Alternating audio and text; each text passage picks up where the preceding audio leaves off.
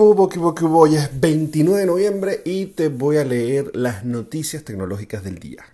Arrancamos con una aplicación maravillosa que se llama Anonymizer, que es una herramienta gratuita que genera caras o rostros parecidas a la tuya, lo que se conoce como doppelgangers digitales, cuya inexiste, o sea, utilizan tu cara, tú subes tu, tu, cara y eso genera unas caras similares a la tuya. Y tú dices, bueno, pero ¿para qué quiero yo eso?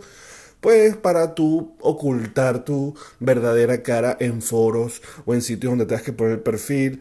Si tú quieres ser como que muy correcto y muy honesto, entonces tú dices, bueno, yo voy a poner una foto que parece de alguien que no soy yo y así la gente la confundo. La verdad es que para mí o no sube foto y que sácame, pues sácame. No voy a poner mi foto, no me da la gana.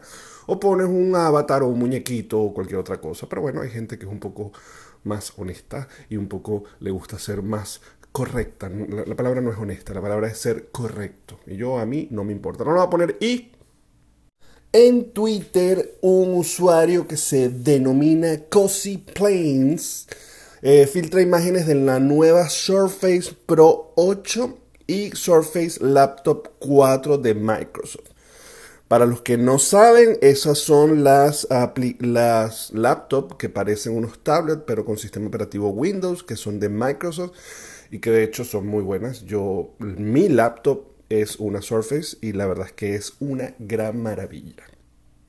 El hecho es que Windows Central afirma que ambos modelos podrían llegar a mediados de enero y que incluirían procesadores Intel de onceava generación, pero se rumorea también que el nuevo Surface Laptop 4 podría tener un chip personalizado de AMD Ryzen 4000.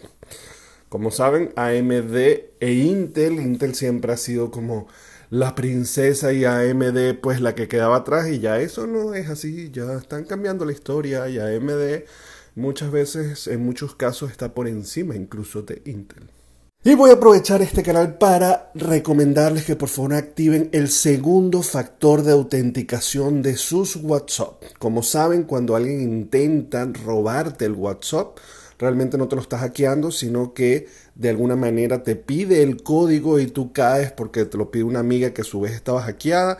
Y con este segundo factor de autenticación que van a los ajustes, luego a cuenta y luego a verificación de dos pasos, aunque ustedes hayan cometido el error de darle esos códigos de mensaje que le llegó a la persona, eh, pues él va a necesitar esa contraseña adicional y ahí es donde vas a decir, hmm, algo raro está sonando aquí, así que no le voy a dar la contraseña a mi amiga porque no tiene sentido, o incluso a veces quedan guardados esos números en el buzón de mensajes. El punto es que lo hagan, no les cuesta nada. Vayan a ajustes, cuentas, verificación de dos pasos y activan una contraseña para que nunca nadie les pueda robar el WhatsApp. Señoras y señores, mañana es el Cyber Monday. La mejor manera de ahorrar es que apaguen la computadora y el televisor y, el teléfono y se olviden de eso. Ya les he comentado que para mí eso es puro marketing y que la mayoría de las ofertas se van a mantener el resto de los días y no va a ser corriendo mañana.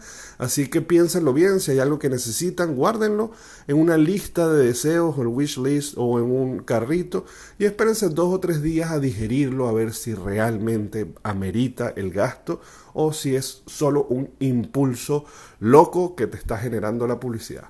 Nos vemos mañana lunes en el baño otra vez. Bye bye.